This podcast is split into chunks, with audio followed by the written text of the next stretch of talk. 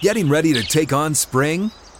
Make your first move with the reliable performance and power of Stihl tools. From hedge trimmers and mowers to string trimmers and more, right now save $30 on the American made Stihl FS56 RCE trimmer. Real Stihl. The FS56 RCE is made in America of U.S. and global materials. Offer valid through June 16, 2024. See participating retailer for details. Getting ready to take on spring? Make your first move with the reliable performance and power of Stihl tools. From hedge trimmers and mowers to string trimmers and more, right now you can save $20 on the Stihl MS162 or MS170 chainsaw. Real Stihl. Offer valid through June 30th, 2024. See participating retailer for details. Hello, Sunshine. I'm Alexi Lalas, and welcome to the State of the Union podcast, where we look at the beautiful game on and off the field through the lens of red, white, and blue colored glasses. Uh, this week, we'll be talking about MLS is back, and it actually is back this week. We'll be talking a little bit about the uh, Challenge Cup when it comes to NWSL. Mourinho, you can't go wrong with talking about a little Jose and his uh, comments about a lot of things, including VAR. Manchester United, speaking of being back and big and bold again, uh, Bayern Munich, Christian Pulisic, and so much more. But first, joining me as always, my friend, my colleague, my guiding light, David Mosse, a soccer savant and a Fox soccer researcher and writer extraordinaire. Mosse, how are you on this Monday, July 6th of the year 2020? I am doing uh, very, very well you uh, you look great and i know some people watch this show some people listen to it so I, for the people that are just listening to it uh, i will let you know that i'm looking at uh, the great david mosse and the the usual uh, attire when it comes to his headwear is not there. You are wearing a, a beautiful hat here, Moss. We know that you're partial to the Izod's, uh, or to the, uh, what do you call it? Um, what's the? Lacoste. Lacoste, excuse me, Lacoste type of hats. This one has some sort of uh, insignia on the top here, and it's a little. It's actually, to be quite honest, it's it's a whole lot nicer than the uh, than the previous hats that we've seen. You. What are you wearing? My mother sent me a package recently, and included in that package was this hat, uh, which she bought. It is actually a Novak Djokovic hat. He is my favorite tennis player, but right now is an odd time to be sporting a Djokovic hat. He is getting roasted for having organized a tournament which led to a lot of coronavirus uh, positive tests. So yeah, yeah. Uh, I'm getting looks on the street as if I was wearing like an OJ Simpson hat. It's, yeah, look at you, just courting controversy just with what you're wearing on your head. Uh, it's a pretty hat. It's got a nice little uh, logo up there for people that can't see it. But we'll, so obviously, this is out of uh, respect and love for your mom. Everybody, I think, gets that. But what's the statute of limitations? Like, how long do you have to keep wearing this before you feel like you have satisfied a, a mother son type of you know relationship and responsibility when it comes to a gift? Uh, let me put it this way: I'm planning a trip to the mall in the next couple days. Uh, I am going to go to a Lacoste store and buy a new Lacoste hat because my other one is very old. And once I make that purchase, this will be downgraded to number two in the rotation. So you might not see it as often. All right. Well, that's good. I look. I, I would love to be a fly on the wall when you walk into the Lacoste store and uh, and and are looking for for hats. I, I don't think that you're going to find or you're going to pick something that's out of your uh, you know your comfort zone but I, I, hope that you do. I would love to see you in something uh, different. You watching anything out there? I know we talk a lot about uh, what we are watching and we, have talked over the last couple of months about how we're, we're scraping the bottom of the barrel but anything out there that's uh, tickling your fancy? A lot of hbo yeah. Uh, we're three episodes into perry mason. I am enjoying it very much so far. We're taping this on a monday. Tonight another episode of i may destroy you which is another hbo show i'm really enjoying. I am uh, off and running on the Golden State Killer documentary. Yep. We are two episodes into that. I did watch a very disturbing documentary last week on HBO called Welcome to Chechnya, which we don't have to dwell on too much because it's it's really dark, dark stuff. Uh, but so HBO kind of carrying me along right now. So, uh, as as people that have listened and and watched over the years know, my my hard and fast rule is I don't watch anything until it's completely done, so that I can binge it from start to finish. My family was off and running and binging. Uh, have you heard of this uh, Stranger Things? You ever heard of this show, Stranger Things? Sure, yeah. I did not participate in that, and I kind of felt a little left out being in the other room uh, and and you know sticking to my principles when it comes to something like that. They binged it all the way up to wherever we are right now, and I heard all of the the uh, the rocking and rolling and screaming and yelling and all that. I did hear the uh, the 80s part that is, is very prominent evidently in this in this show and so much so that there was a point the other day where i heard the Neutron Dance from the Pointer Sisters, which is an 80s song, uh, twice in one day in completely different contexts. One of them was actually in uh, in this show that was wafting up the, the sound that was coming up from downstairs. But I was a little jealous of the communal type of thing with with my family, and so we wanted to find something to watch together that once again at least fulfilled my criteria of being uh, of starting and finishing. And so last night we embarked on what's it called? Lost. You ever heard of this show, Lost, Mosse? Sure. so uh, we're we're we're starting to get into uh, the Lost thing. We're uh, about a I, I would think a, a season in in right now. It's a very very it, it's it's entertaining. It's interesting. I find myself thinking that even in the first season at, at a couple points, it's already jumped the shark um, but then I hold back and, and I, I say, okay, I'm going to give it a little bit, a little bit longer. But it did hold my attention and my family's attention. So that's what we're going to be uh, doing going forward. Along those lines, I am thinking of addressing one of the great holes in my TV watching resume. I am strongly considering binging Deadwood, which is a show I've never seen, which some people That's a put Western, up there right? with Isn't the that a Western? Sopranos. Correct. Some people put put up there with the Sopranos and The Wire and the HBO canon and uh, it's always bugged me that I, I, haven't been able to have an opinion on that show because I never watched it. So I'm strongly considering the next few weeks binging that show. Well, I'm sure the Deadwood fans out there and the detractors out there will let you know if this is something you should or uh, or shouldn't do, and I will let you know how the uh, how the Lost progresses if I can make it to the. I don't know how many seasons Lost is, but I, I know it was a very successful show, and has already kept my attention. I will I will say that.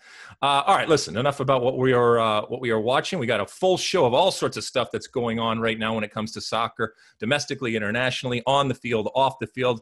Plenty to get to. Moss, you ready to light this candle? Yep. All right. As you know, each and every time on this show, in normal circumstances, in uh, what was once normal life, I would start with my State of the Union. Uh, we are we have we have said we're not going to do that while we're going uh, through this, and we're just going to dive right into it. And the news this week. Uh, it's not news, but it is what needs to be talked about and has to be talked about because this is a big week for American soccer, Canadian soccer, uh, and soccer in general, because Major League Soccer is coming back online in the form of the MLS is back tournament down in Orlando. And uh, seeing the way that people have reacted and seeing how this has all come together, Mosse, you know, I think I should I think I should start out with saying that first off, it's it's fascinating to see the way that this is being perceived, both internally by people that are involved in it, people externally, uh, people within the soccer community, people outside of the soccer community, and people, to be quite honest, that are looking at it uh, and are curious uh, and interested to see how this is going to go. I I don't have a crystal ball. I can't tell you how it is going to go. But as I said, MLS returns this week in the form of the bubble in Orlando that we've talked about so much. All 26 teams competing in the month long World Cup style tournament. It all kicks off on uh, Wednesday. Uh, those of us over at Fox uh, will have our part. Our, our part kicks off on Saturday. ESPN, our friends and colleagues over there, will kick it off on Wednesday. I think it bears repeating that this isn't about finding a fair or an easy or ideal situation. This is simply about making the very best of a very bad situation. And yes, my livelihood is soccer, as is yours, Mosse, as are a lot of the people that uh, that we work with. In that we have a vested interest in seeing soccer succeed at all levels, not just the MLS's back tournament, whether it's NWSL, men's, women's, all different levels, different leagues and teams are coming back in different ways as it goes forward, and we have a vested interest in seeing that uh, succeed, but not at the expense of people's health. It's not with blind faith. It's not with any type of willful ignorance because there is risk, absolutely. And everyone must decide what that risk is and what the acceptable risk is for them. And there are people, Mosse, that I have seen out there, and it's just it's you know it's just kind of human uh, that are almost hate watching what is what is going on or what is about to happen, and almost rooting to see the return of soccer fail. And the sobering reality is that this is about surviving, and this is an attempt to limit the inevitable damage to our leagues and to our sport that we have talked about now for a number of, uh, of months. So this is this is an all hands on deck type of moment because we've said this before. Soccer is not an essential service, and a future of soccer is not promised to any of us. But there are a lot of people out there, Mosse, in our industry that don't even kick a ball, that depend either directly or indirectly on soccer. And look, many have lost jobs, many have been furloughed, many have taken salary cut, uh, cuts out there. And pro soccer is not a charity. We can talk about billionaires and millionaires all we want, but the people who are involved in the business of professional soccer are in it because it is a business. You know, they may love it and they may have passion about it, but it's not a charity, it is a business. And the business of soccer right now is in a moment of crisis. And so uh, I'll, I'll end it with this, Mosse. I'll throw over to you.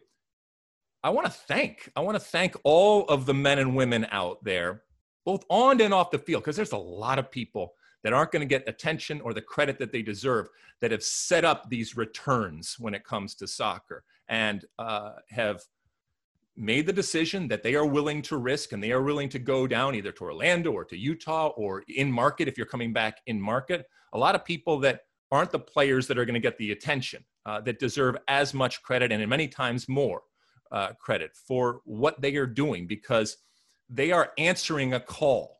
And in doing so, they are helping the game that we love survive. And so I'm, I'm thankful that so many think that the game is worth that risk uh, and are doing it. And uh, I hope that it goes well. I think all of us are keeping our fingers crossed that it goes well and that people are safe. And whether it's MLS is back or the continuation of the Challenge Cup uh, for NWSL or USL coming back or anything coming back online in all sports, but we're talking about soccer right now.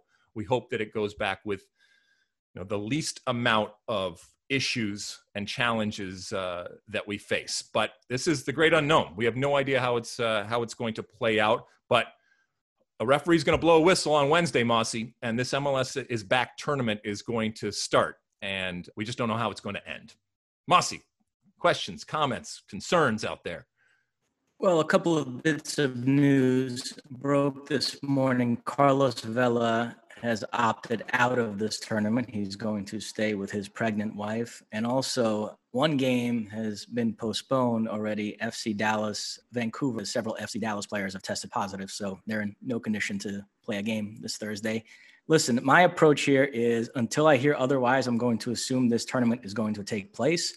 I recognize there's a whole separate conversation going on about uh, the viability of this tournament. And I think it's an important conversation, but I have nothing useful to contribute to it. So I'm just going to focus on the soccer related stories and, and, and talk about that. But it's not because I don't recognize that there's this whole other separate sure. conversation going on.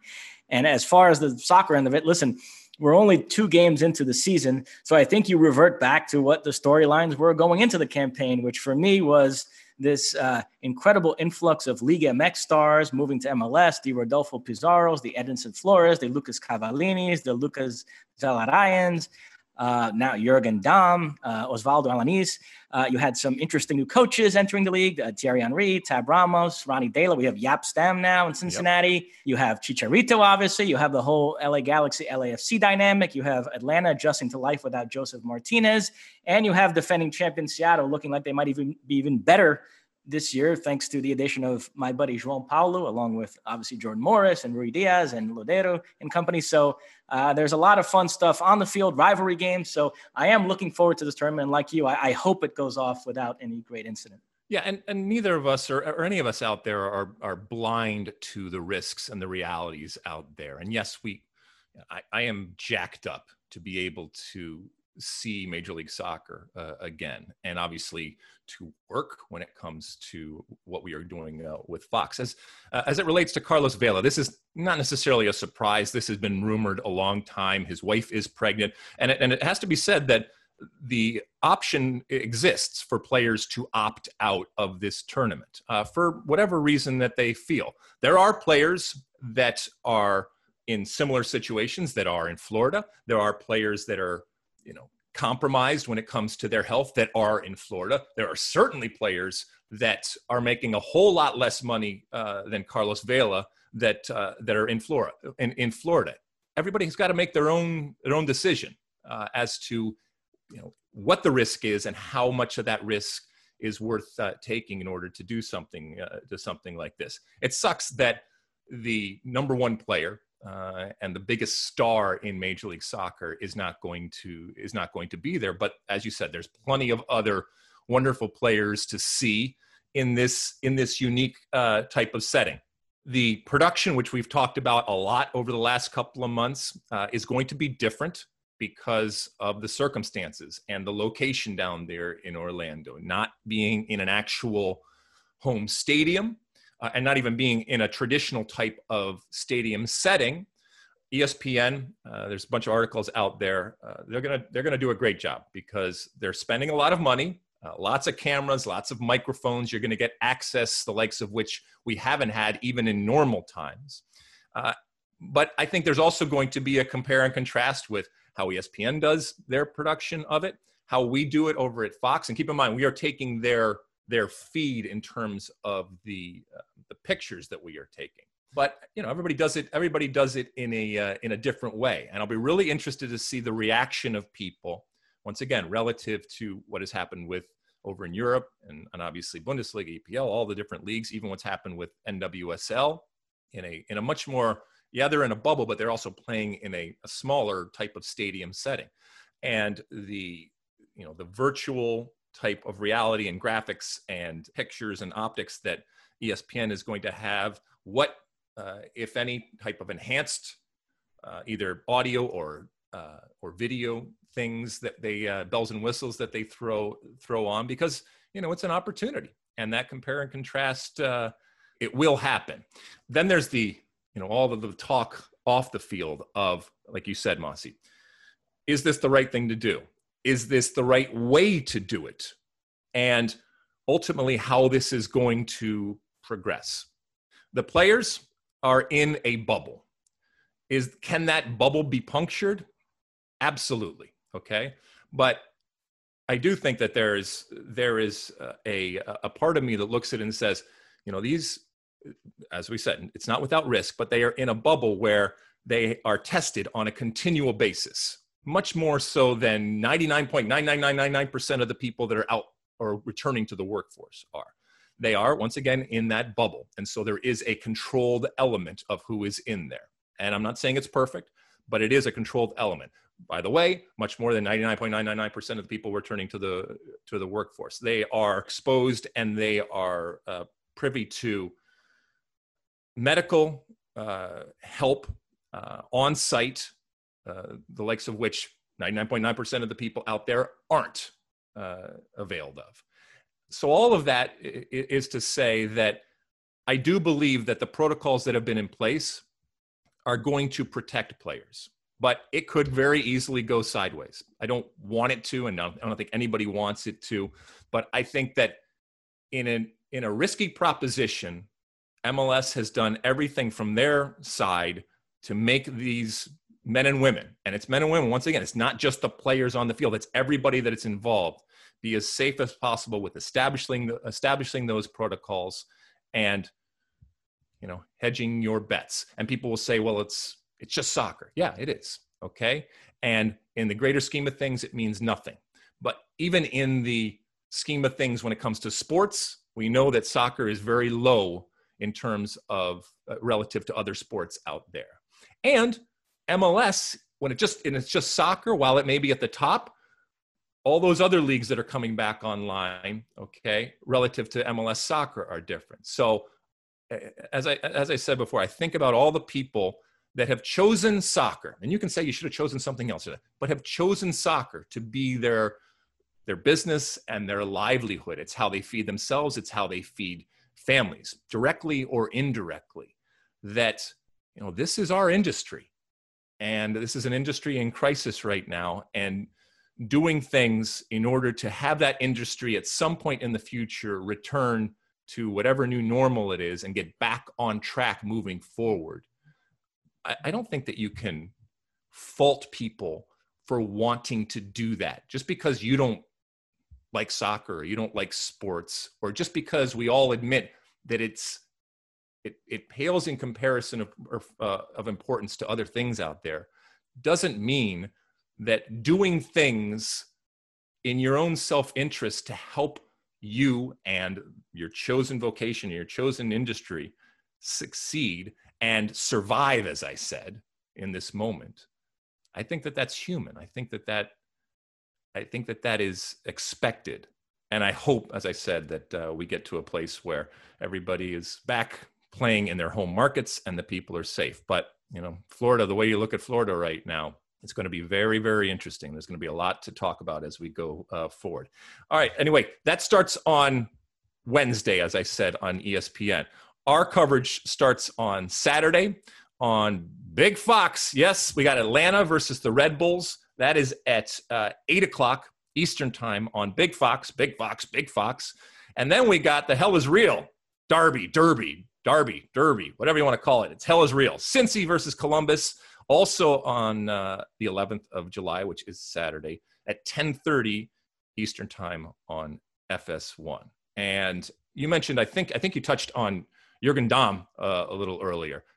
Signings are still happening. Uh, most of the players that are signed can and will participate in this tournament. Not all of them, but there are some people out there that are looking at this as an opportunity and doing some things interesting, very very interesting things when it comes to signing players. Jurgen Damm uh, Mexican international, a player that, shall we say, has not lived up to the hype, but still a quality player and an interesting addition when it comes to a team like Atlanta, which is looking for that kind of stuff. Mosse. Well, the only thing I'll add is they did tweak the format of the tournament since yep. we last spoke. Uh, Group A has six teams. Groups B through F have four teams each. And initially, it was going to be the top two from each group that would advance they've tweaked that where the third place team in Group A now also automatically advances to the knockout stage, and then the three next highest ranked teams in the group stage also advance, which will give you 16. Uh, a, a, change that makes sense. People flagged that right away. They said, "Wait a minute, that's not right. Why does a group with six only get two? Same as groups with four. I will be curious to see if teams are going to buy into the tournament aspect of this tournament. I mean, is, is a club going to go into its last group game saying, well, we only need a draw to advance, so let's play for a draw? Or are they just going to play their three games straight up and whatever happens happens. If and if they don't advance frankly they're happy to get out of there and go home and they're not going to be bothered but. Well I, I think there has to be a, a short-term and long-term philosophy when you are playing this tournament because as you mentioned let's say you get to that third game and let's say you play to advance in the tournament. That's all fine and well. We know there's a million one prize money, and there's the carrot of of going directly to uh, Concacaf Champions League, uh, assuring a Concacaf Champions uh, League spot. But keep in mind also that group stage counts to your regular season. And look, this in if it goes well or if it doesn't go well, it's still going to start and end and then teams are going to theoretically go back to their home markets and the season is going to continue and then there's going to be playoffs and then there's going to be an mls cup. Uh, we know not in front of uh, fans at least for the foreseeable foreseeable future but your group stage results will matter. And so if you look at it as let's just get to the next round that's that's all fine and well but you're leaving points on the table possibly if you don't get that three points or if you only get one of the potential three points when you could have had three who knows at the end? Maybe those two points are the ones that leave you out of the playoffs. So I think, yes, you have to think about it in terms of a tournament, but you also have to think about possibly amassing, you know, for example, Minnesota United, which started off the the the, uh, the season great and sitting at sitting in first place, they could come out of this tournament losing all three games and being right back at the bottom of the standings, still with plenty of games to go. But I, I think you really have to. I I don't think that you're you're necessarily looking at this with the traditional type of tournament mentality that teams have in a World Cup uh, World Cup setting. That's a good thing, though. That, is a good thing because you're you're almost battling on two fronts, and that I think is going to increase the competition, and I think it's going to to make teams do things that they otherwise wouldn't do in a tournament setting. No, I agree. Uh, yeah, I think the the fact that the group games count to the count towards the regular season and the knockout games don't sort of undermines that traditional tournament mentality. Absolutely, I agree with you. And you know, and um, we'll finish it here. As we start watching these, and I already I already have some some Zoom drinks uh, in in line this week uh, in the games and the nights that we're not doing anything from Fox. So I will be watching it with a a healthy beverage, healthy not that it's good for you, but healthy in terms of amount. Uh, and I will be looking at this, and I think it is fair to hold these players, hold these teams, hold these organizations to account, despite the unique uh, and very, very different and challenging circumstances uh, that they are in. And we are going to find out who is able to adapt, who is able to be flexible. And it might be teams that in normal days we never thought about. And so if if a team like Orlando or just all of a sudden comes out of it and is this revelation within a, this tournament, MLS is back tournament setting, does that mean then that they have turned a corner or is this just this anomaly? But I do think that it is fair to expect teams that are good to be good in this setting and to adjust. The reason why you are good is because you have obviously good players, but you also have a good staff that prepares you. And I think that there will be teams that are licking their chops for the opportunity in a new setting to almost add to their their legacy. So if, if LAFC, by the way, without Carlos Vela and Bob Bradley come in and they are the cream of the crop again, that's that's another feather in the cap of what they are doing. And it deserves it deserves praise. Likewise, if someone like LAFC comes in and stinks up the joint for for whatever reason, you know, they deserve the criticism and they deserve to be looked at as they weren't prepared. And I think it's, I think it'll be too easy to say, yeah, but this is, you know, this is just this different, unique challenge. No, figure it out.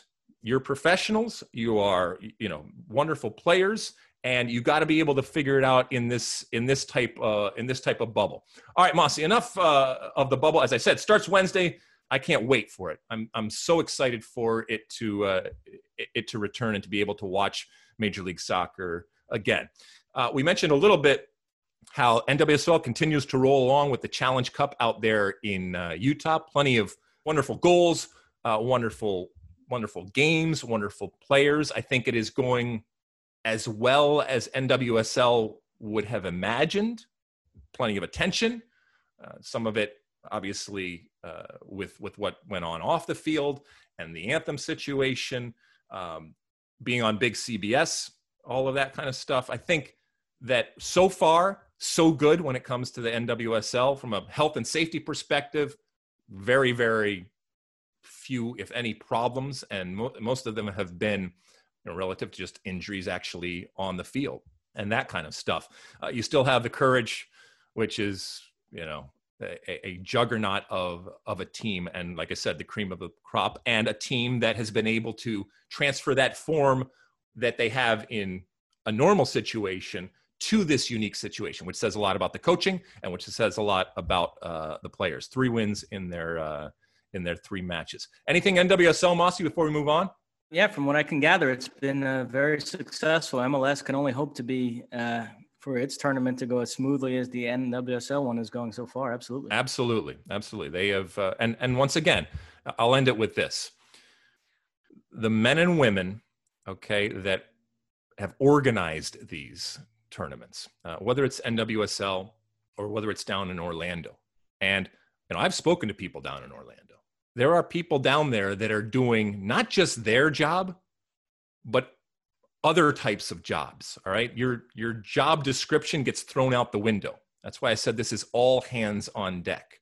And there is staff that has been down weeks before to make sure that it is as good as it can possibly be and are working their asses off to put this together. And this is unprecedented all right? There's no there's no template. There's no you know there, there, there's nothing that they can reference either in history or in their history and they are down there doing that. And so, uh, as I mentioned uh, at, at, the top of this segment, I want to thank I want to thank everybody that that that is doing this and that is down there and is working for their league, for their team, um, and for their sport.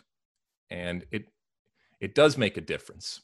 And um, I hope that people are uh, staying safe. And I just want to make sure that they they understand that they are praised and they are appreciated for everything that they are doing and that they will continue to do as these teams, leagues, and ultimately sports come back online because it's not just limited uh, to soccer.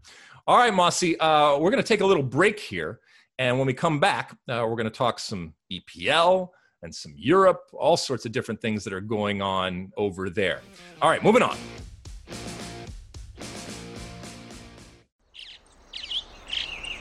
Getting ready to take on spring?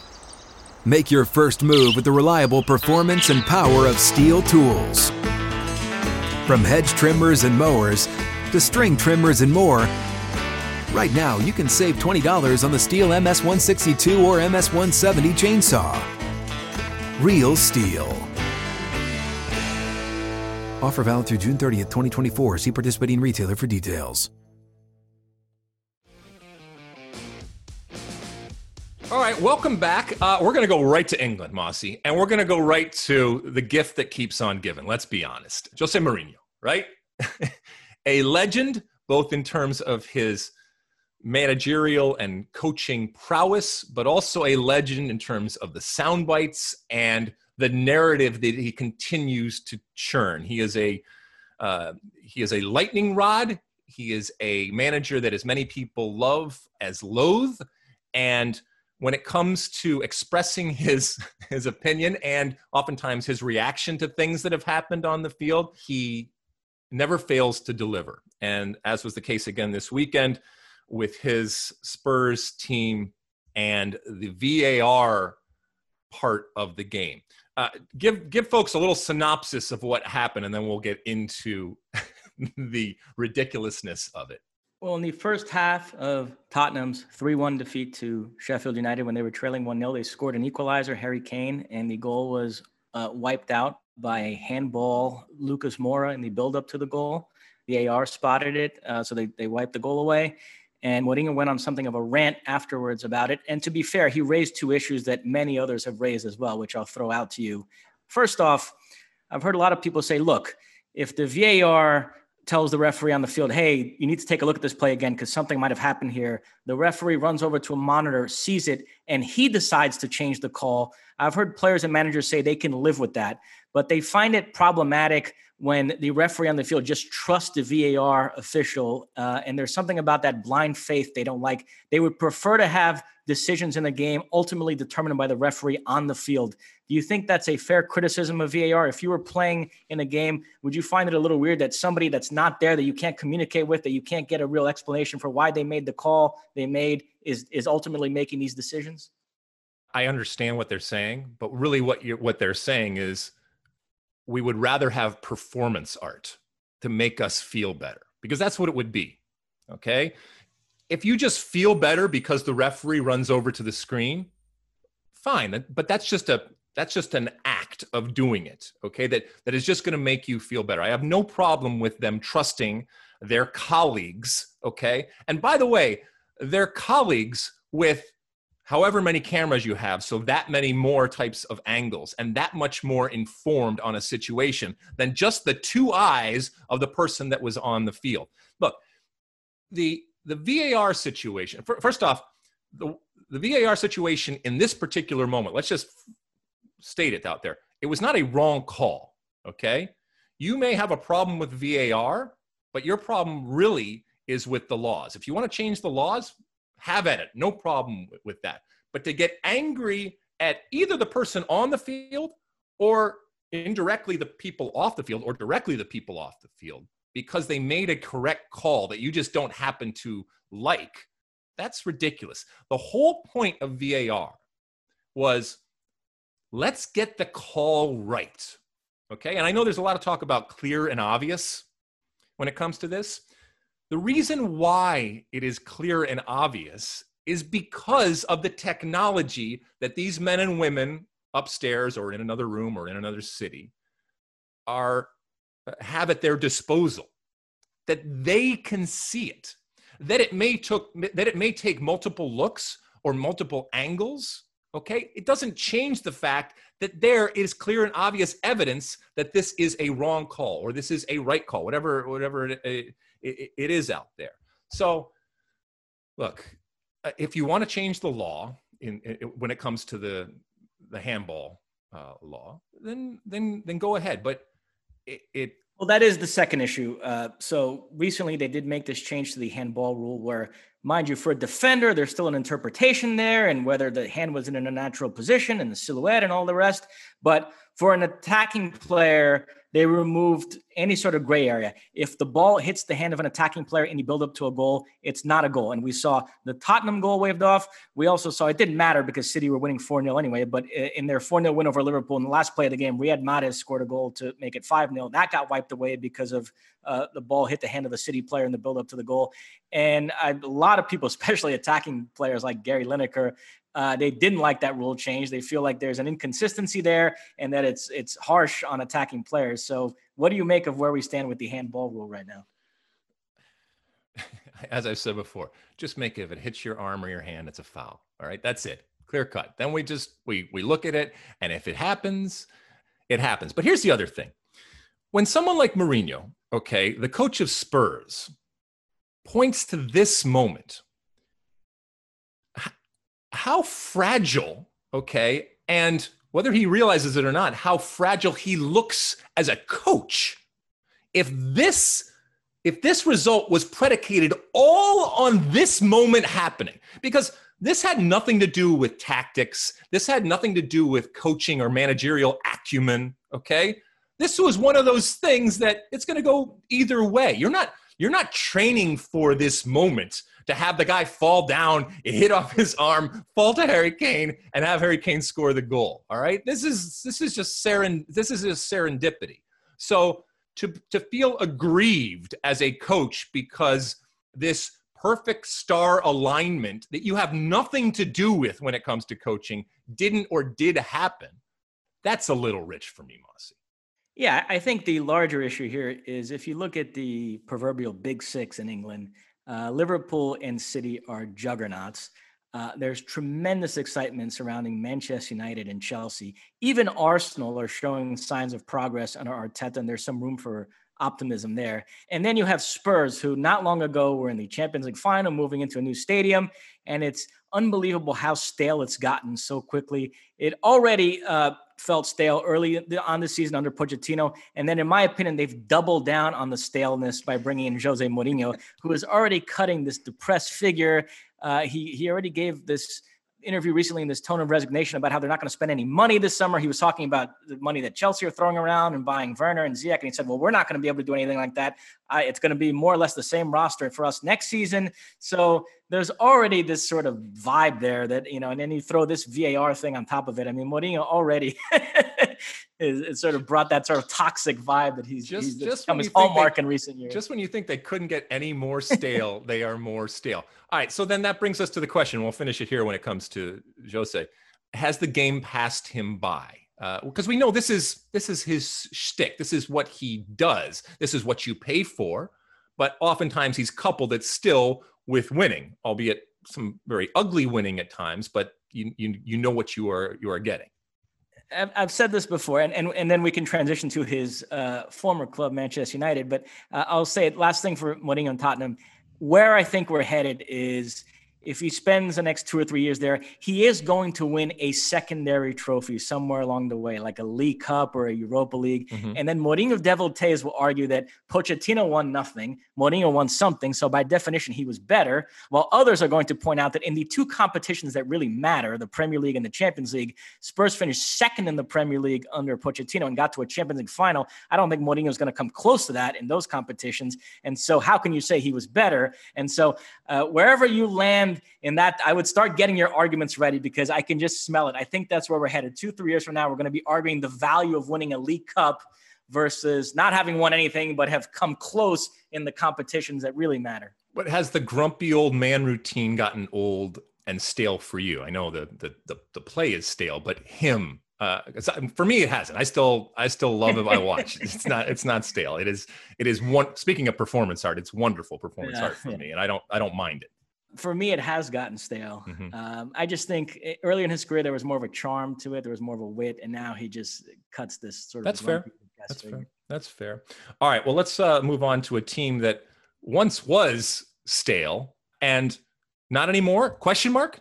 Not anymore. I mean, is this is this for real, Mossy? Are they coming no, I, out? I am all in on Manchester United. Love what I'm seeing from them. They were playing great uh, before the play was halted, and, and and the big question mark coming back for me was whether he could get Pogba and Bruno Fernandes to play well together in the same midfield, and he's done that. And they have this uh, and by he I mean Solskjaer.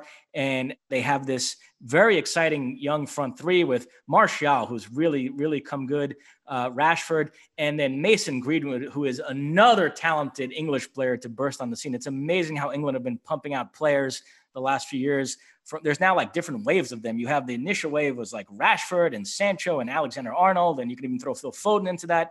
And now you have like this the second wave of like Greenwood and Saka. You even have guys like Sterling and Dele Alli still who are only in their mid 20s. So England are well stocked for the next few major tournaments, the next couple of World Cups. I think they're going to be contenders to, to, to really win uh, the next couple of World Cups. They already got to the semifinal in 2018. So that's part of the story, too. We can talk about it, how much young talent England have. But yeah, United benefiting from the emergence of Greenwood alongside Rashford and Martial. And you still might throw Sancho into this mix, which is like, my God, how much young attacking talent can you have? So there's still work to be done there. They need to make another couple of signings this summer, I think, to get up to that City uh, Liverpool level, but they're on their way. I think Manchester United are really on the right track again. How much, I guess, for lack of a better word, credit does Ole Gunnar Solskjaer deserve? In that, is this just a natural type of progression? And I mean, because we'll, it'll be framed as patience. And while everyone was screaming and yelling, we just we were patient and we believed in it and we we uh, you know we kept the course and did did all that. Is is that is that true? Is that fair, or would if would this have happened regardless? Or if somebody else had come in, would it have happened quicker? No, I have to say I give him a lot of credit. I think he's proven to be the the right manager there. I had my doubts, but he he really is doing a terrific job. Uh, the way these young players are coming along, and like I said, the way he's figured out a way to get the best out of Pogba alongside Bruno Fernandes in that midfield. So uh, no, they, they are they are playing exciting football. It's it's good times uh, for Manchester United. Now I mentioned Sancho and Phil Foden. I do want to make a point about that, uh, if I may. Yeah. Jadon Sancho and Phil Foden played together in the Manchester City youth system. And we know how difficult it can be for uh, young English players to get on the field for these big Premier League clubs, particularly City. Sancho decided he didn't want to deal with that. So he went to Dortmund. It's worked out great for him. He's played regularly the last two seasons, blossomed into a star. Uh, under normal circumstances this summer, he would have been like a 100 million euro player. It might not be that much because of the pandemic. While Foden chose the other route to stick it out, to learn under Pep, to trust that his time would eventually come. And I must admit, at, at, different times in the last couple of years, as Foden sat on the bench, I was one of those people that questioned that decision and held up Sancho as an example. And why not do what he did? Uh, and there are others like Arlo White that said, no, uh, Foden is doing the right thing. And I have to say, we've reached a kind of inflection point now with Phil Foden where he's clearly ready and if Pep goes out and buys a couple midfielders this summer and Foden is still struggling to get on the field regularly next season, I think we can conclude that it was a mistake to stay. But I don't think that's what's going to happen. He's gotten a nice run of games the end of this season. He's playing very well. And I think this is going to carry over into next season. He's going to have a big role to play next season, starting fairly regularly, and is going to emerge as one of the best midfielders in the Premier League. I love Phil Foden. I think he's a major talent. And, and if things play out the way I think they're going to play out, then I, I have to say he is kind of vindicated. I mean, him and Sancho chose different paths, but you could say that it kind of worked out for both of them. And they're going to intersect next season, perhaps, as being two of the big stars in the Premier League. Yeah, uh, but but Jadon Sancho, in a strange way, in a mirrored way, benefited from being a different nationality in the Bundesliga. So what I'm saying is, to your point, if if Pep goes out and buys a bunch of new players, and Foden doesn't play, is it because he's not as good as the new players, or is it because of his nationality? Yeah, I understand what you're saying. I think I, listen, he's ready right now. There's no doubt in my mind if Phil Foden was like a regular week in, week out starter for City next season, he'd, like I said, be, be a blossom into a star, be one of the best midfielders in the Premier League. So if Pep still feels the need to go out and buy a couple of flashy foreign midfielders and, and they play ahead of him, I think it does speak to this mentality, this reluctance to give young English players a chance that it, that would really bother me because I don't need to see any more from this kid to know that he is absolutely ready right now.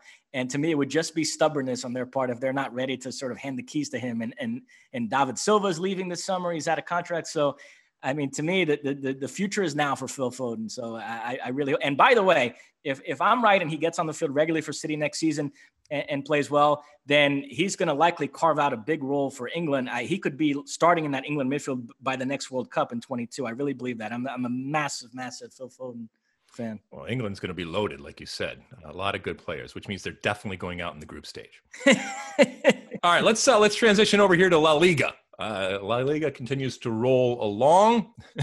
Anytime you talk about La Liga, you start off with one of two things, and we're going to start off with Barcelona. Go ahead, Mossy. What do you what do you got to say about Barcelona? Well, I'll, I'll, mention Barcelona in the context of Real Madrid because Real Madrid are inching towards the title. I said on this podcast uh, a couple weeks ago that neither one of these teams was good enough to rip off several victories in a row. Right. Real Madrid have won seven out of seven since the restart. So that, that's the kind of analysis you get on the State of the Union pod here. uh, but th- their latest victory was uh, 1 0 over Athletic Bilbao. Uh, on a penalty that was earned after a VAR review. VAR has also been a big theme in Spain. Real Madrid have benefited from some calls here. So Barcelona folks are sort of already drumming up conspiracy theories. But nevertheless, uh, Real Madrid are four points clear with four rounds remaining, and they have the tiebreaker. I will say, though, Barcelona kind of saved the match point this weekend because they took the field against Villarreal seven down. If they had lost or drawn that game, it would have been completely over. And instead, I'll give them credit. They stepped up. They turned in a big time performance. Setien made a tweak in the formation. He started Messi as kind of a traditional number 10 behind Suarez and Griezmann. It worked. They all combined very well, scored some beautiful goals. They won 4 1. And so it's probably a little too late for La Liga, but in thinking in terms of the Champions League, Barcelona might have found something here formationally. Keep in mind, this is all occurring against the backdrop of this Messi story that broke this week, which initially it was a radio station that reported it, but other reporters uh, who I, I, trust have kind of backed it up. So I think it's real. And the story goes that Messi has halted negotiations on a contract extension with Barcelona. His contract runs out in the summer of 21. Barcelona are going to have presidential elections uh, b- between now and then. And he kind of wants to wait and see what happens and who wins and what the overall direction of the club is before he decides to pledge his future to them, which uh, is fascinating.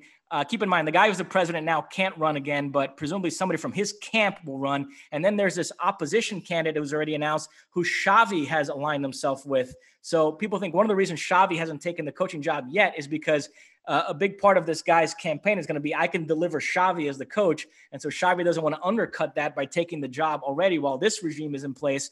So there's this whole political thing uh, swirling around Barcelona right now, which could impact Messi's future. And in the meantime, here they are trying to still win a La Liga title and the Champions League title this season. Wow. All right. So, two questions. One, Setien, do you think he ultimately retains his job, uh, or is he just a lame duck right now, unless they you know, win Champions League or something like that? Yeah, unless something really out of, out of the ordinary happens, I don't think he's long for that job. No. Do you think Messi cares um, Will he show him to the parking lot? And yeah, I don't think I don't think Messi uh, cares much about Setien's future. Uh, I think Messi is concerned more with the transfer business they've done the last few years. And there's a lot of talk at Barcelona that you know it's that old thing that comes up when when when when clubs are struggling that like we need more football people making the decisions and mm-hmm. and and so this this opposition candidate's whole thing is that I'm going to bring in Xavi as a coach and guys like Puyol uh, for the front office, and we're going to have football people making football decisions. And so I don't know where Messi's head is at with that, but if, if he buys into that, then he's going to sort of wait around and see if, if this opposition candidate wins and if if things unfold the way you know some of his former teammates are making the decisions, he might feel better about that than the people that are in charge right now. Well, take it from me. Sometimes football people are the dumbest people in the room. All right, my last question then uh, would be, and this is an evergreen type of question with all of this talk, uh, when Messi does something like this, inevitably people start talking about the what if. Do you ever, in your wildest dreams, see Leo Messi in anything but a Barcelona jersey?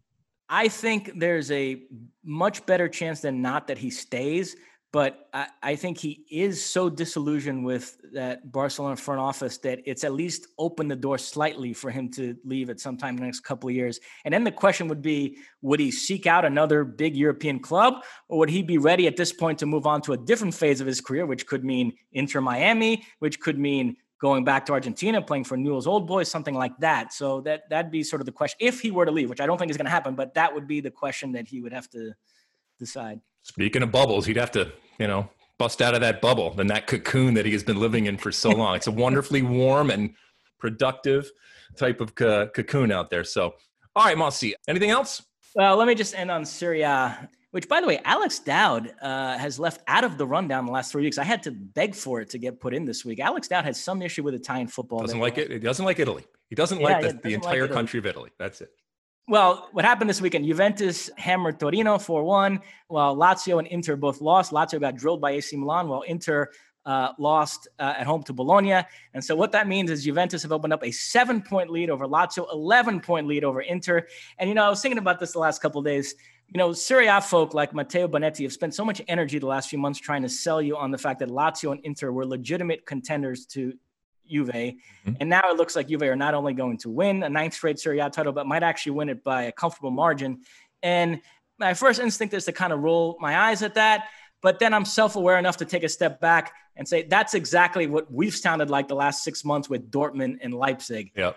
challenging Bayern. So I think folks that cover those two leagues right now are just – uh, struggling to accept like what those leagues are and you know you just want somebody else to win it and wishful thinking is masquerading as analysis right now and right. we're trying to talk ourselves into these other teams and then invariably you end up disappointed at the end well, of the season. I, yeah. Well i love the fact that uh, your first initial reaction was to find somebody to criticize and ridicule and make fun uh, make fun of. Uh, not surprising but uh, but then you know your your bigger self came into play and you understood that in essence you know you would be pointing right back at not only you but all of us uh, that are that are just dying for it to be broken up whether it's in Serie A whether it's in in the Bundesliga. That's what makes leagues fun. That that parity that to be quite honest doesn't exist in a lot of places uh, out there but when it does exist it makes it that much uh, more interesting. Nobody wants to see somebody run away with it. Even if it's your team uh, you want to be challenged um, and it makes it for a better viewing experience uh, going forward. But doesn't look like there's a an end in sight right now, and certainly the usual suspects, when all is said and done at the end of uh, this season, are standing uh, standing again. All right, uh, that's it from uh, over there in Europe. Uh, when we come back, we'll be talking all sorts of different things in our Ask Alexi segment using that hashtag Ask Alexi. All right, don't go away.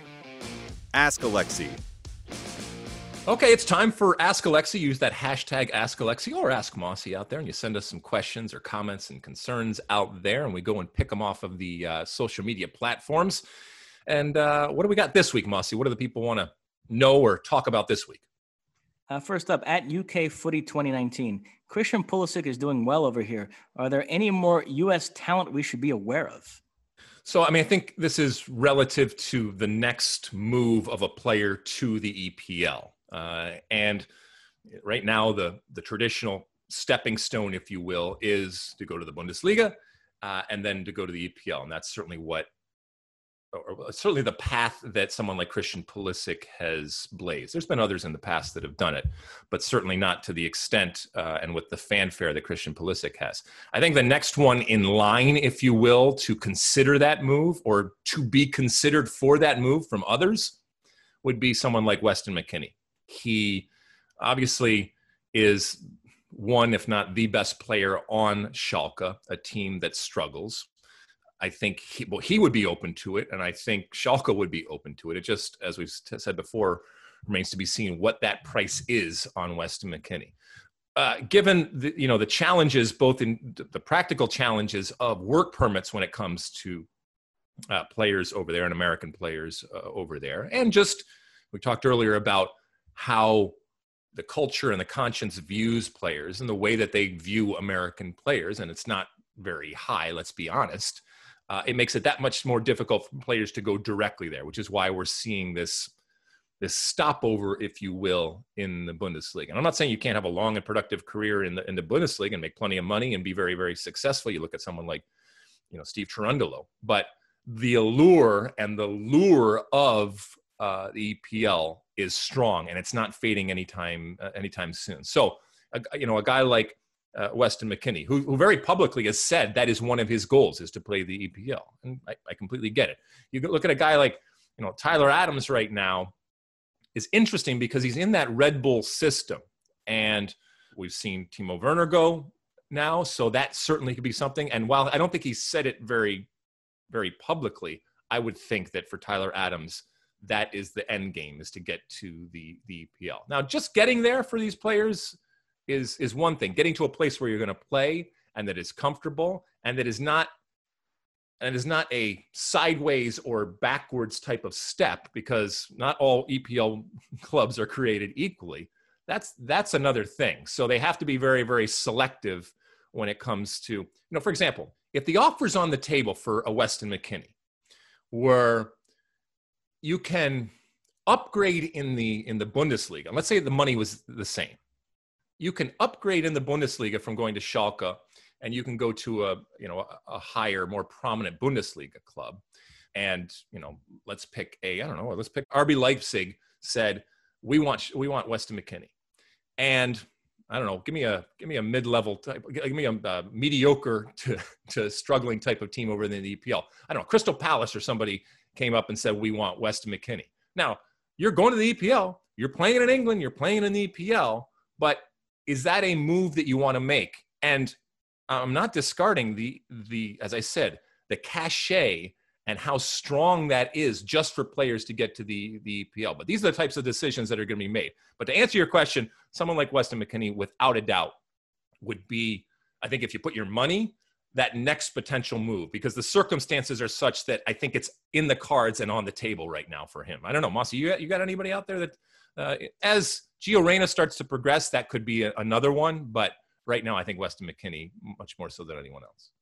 Yeah, of the guys that are in Europe already, I would say McKennie and Adams are next in line. Is there somebody in MLS like a Miles Robinson or somebody that screams at you Premier League potential that could potentially make the move from MLS straight to the Premier League and do well?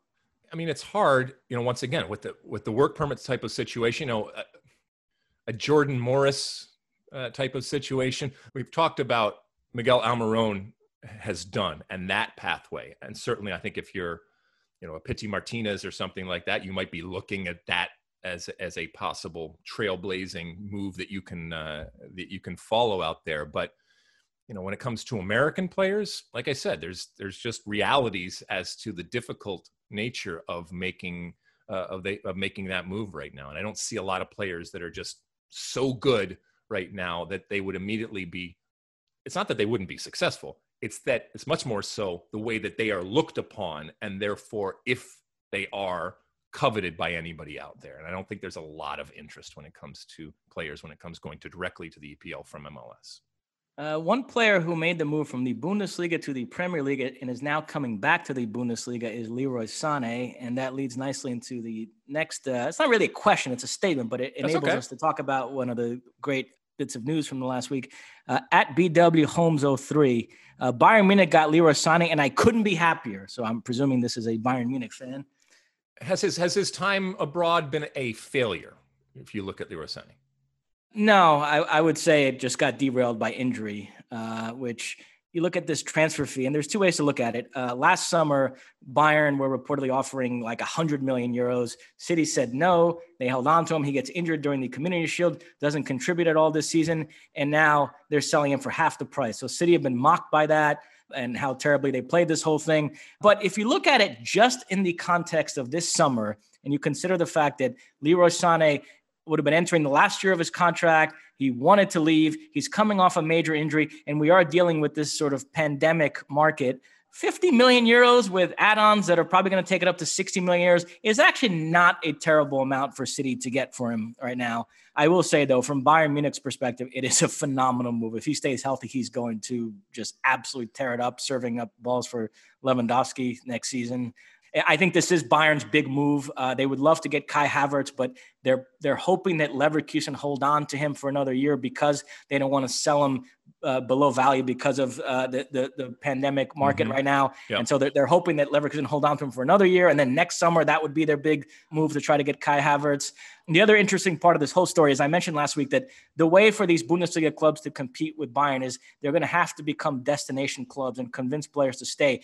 Rummenigge kind of said the same thing uh, he twisted the knife a little bit on Schalke because remember, Leroy Sané is a Schalke player, left to go to City, and now he's ending up back in the Bundesliga with Bayern. And Rummenigge was sort of uh, uh, musing on like, boy, look at all the players that have come through Schalke in the last 15 years: Neuer, Ozil, Gundogan, Sane, Goretzka, Meyer, Matip. And he said, you know, if they had held on to all those guys, they probably could have competed with us and won Bundesliga titles, but they didn't. So, you know, it's a little bit of an obnoxious observation yeah, by the Bayern Munich chairman, but nevertheless, he made it. Yeah, and that's it's easy to spend or save other people's money from the out from the outside. Well, maybe Mossy, maybe it's that Leroy Sané, maybe Leroy Sané just wants to play Champions League soccer, and he's hedging his bets right now. You know, I mean that uh, is no, no, no. That's, that's not, uh, we don't know what's going to happen with that, so uh, it, it's it's going to be interesting, and there's a a, a judgment, I guess, or a, a a ruling that's going to come out here very soon that's going to tell us if uh, Manchester City is going to be involved in Champions League uh, going forward. So we'll see with that. Uh, one more of these, right? Uh, there's one more. Uh, ask Alexi. What do we got? We'll end on this. Uh, this is a fella, by the way, Alex Goldstein, 87, who mm-hmm. tweets questions constantly at me, and I I do my best to answer all of them. I mean, it's a lot. He he he he tweets me a lot with questions. And this was the most recent one he asked, and I hadn't gotten around to answering it yet. But luckily, Alex Dowd threw it in the rundown this week. So, Alex Goldstein, if you're listening, this sort of counts as my answer to this question. I'm not going to also answer it on Twitter. So, uh, at Alex Goldstein 87 asks, which international league, I think he means region, which international region do you see winning a World Cup first? CONCACAF, Africa, or Asia? Which country from each respective league do you see winning a World Cup first? Hashtag ask Mosse, hashtag pergunta Mosse, which means ask Mosse in Portuguese. Ooh, nice. Um, okay, so I, I, I, think we've had this, uh, we haven't, but I've heard this question before, and it's an interesting one. Obviously, all three confederations, while sending teams for years and years to the World Cups, have never even really come close to winning a World Cup. I think if I if I had to put my money on it, I'm going to put my money on Africa. I mean, I think they have more teams that are capable of doing something magical.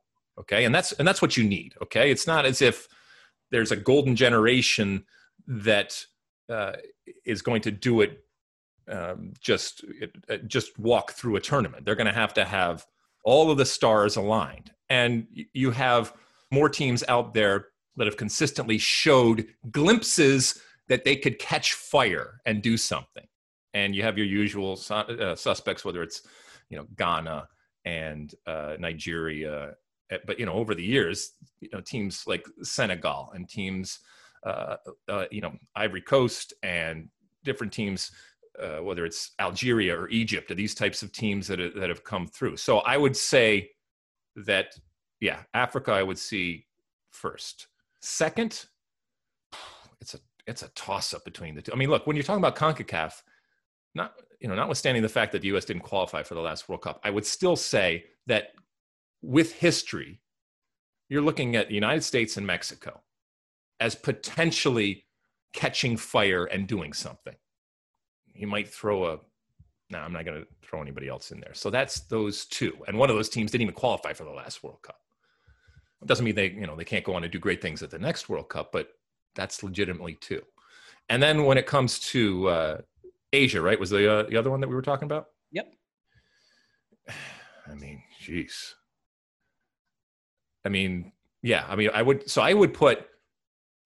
Yeah, I would still put it Africa, Asia, Concacaf. As much as it hurts me to say, but but but as I said before, these teams would have to have the the perfect group setting they would have to have everything go their go their way. Uh, you know, a red card here, or you know, a, an own goal here. Uh, they would, you know, they would have to have that perfect pathway to it, and then catch lightning in a bottle, like I said. So yeah, that's that's who I would say if I had to put money on it. What I'm about you, Mosse? I'm going to take a more macro view of this question. Okay. One of the great paradoxes is that soccer uh, when you look at the, the randomness of an individual soccer game, you would think that any knockout competition soccer would sort of lend itself to to Cinderella teams winning, or at least having a chance to get hot and bounces go their way. And yet, in the 90 year history of the World Cup, we have never had anything even resembling like a Cinderella champion. Uh, only eight nations have won the World Cup right. Brazil, Germany, Italy, Argentina, Uruguay, who won it when they were an absolute powerhouse in the first half of the 20th century, won it twice. France, who have won it twice, Spain, and England. And if you look at the circumstances in which each of those countries won it, it, they were like one of the best teams. And in England won it at home. Spain won it in 2010 when they were the best team and the favorites going in. France won it at home in 98. And then again, uh, the last one.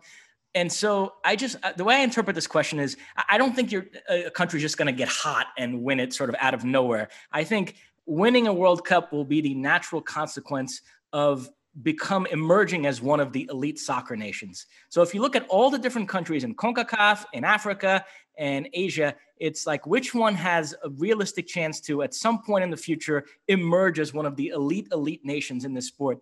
And I have to say, I'm not just pandering, I would say it's the United States. I think there's the most upside there, the most runway still. I, I feel the greater sense of like, if, if all each of these countries gets it completely right, like what does that look like? And I think in the United States case, it does look like someday down the road in the future. There's no guarantee the US is going to get there, but there is a world in which the US completely figured out how to maximize its potential here uh, as a soccer nation, in which the US emerges as one of the elite countries. And then that day you could think about, you know, winning World Cup. So uh, I would go with the US. It's, it's the most beautiful thing I've ever heard you say, Mosse. it it warms the cockles of not just my redheaded heart, but my red, white, and blue American heart. Oh my goodness! All right, well that is that is wonderful. Anything else for uh, from Ask Alexi? Uh, no, that is it. All right. Well, we come to the end of yet another show here, and at the end of each and every show, I give you my one for the road. And obviously, this past weekend was uh, July 4th, uh, Independence Day. Uh, happy birthday to the United States, uh, a country I uh, love uh, and a country that I feel is the greatest country in the world, not without problems and not without challenges. But I think back to July 4ths of, of the past, um, and you know one of them looms large. In July 4th, 1994, obviously the summer of the USA World Cup that yours truly was a part of, on July 4th, up in Stanford in Northern California, we played Mosse's Brazil. Right? It's really Mosse's USA and Mosse's Brazil, but we played Brazil, uh, a Brazil team that went on and uh, won the World Cup in 1994. It was what to, was to be the last game of our little adventure when it comes to the United States uh, national team. We ended up losing one nothing on a uh, goal from the great Bebeto, uh, and we left the tournament. But we left the tournament with our heads held high. And there's there's certain things from that day that I remember. Um, obviously, it was a epic type of day, being July Fourth. Uh, huge Brazilian audience, huge United States audience, and you know the the game was, and we you know there's a whole lot of things that we could talk about, including Tab Ramos getting knocked out and uh, that that whole moment. But I also think about after the game, the the post game party up uh, up there. And so my one for the road this is to tell you about that post game party, which was full of of so many different people and all walks of life. And you know, as we as we mentioned, we were done in that tournament. So there's an element of sadness in that this run has come to the end, but also an element of incredible and immense pride for what we had left and what we had had done for the game. We knew that we had done something that was good, that was and it, and we also knew that going into the tournament, we could have really, you know what, the bed and and not put ourselves and our sport in the best light.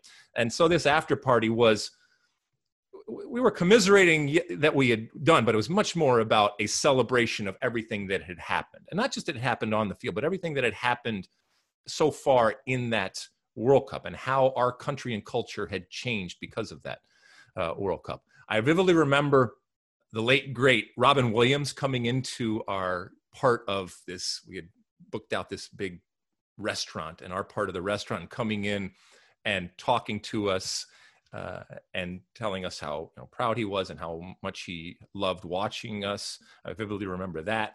I also vividly remember after we had finished eating, we all went out to the bar, which was what we normally did.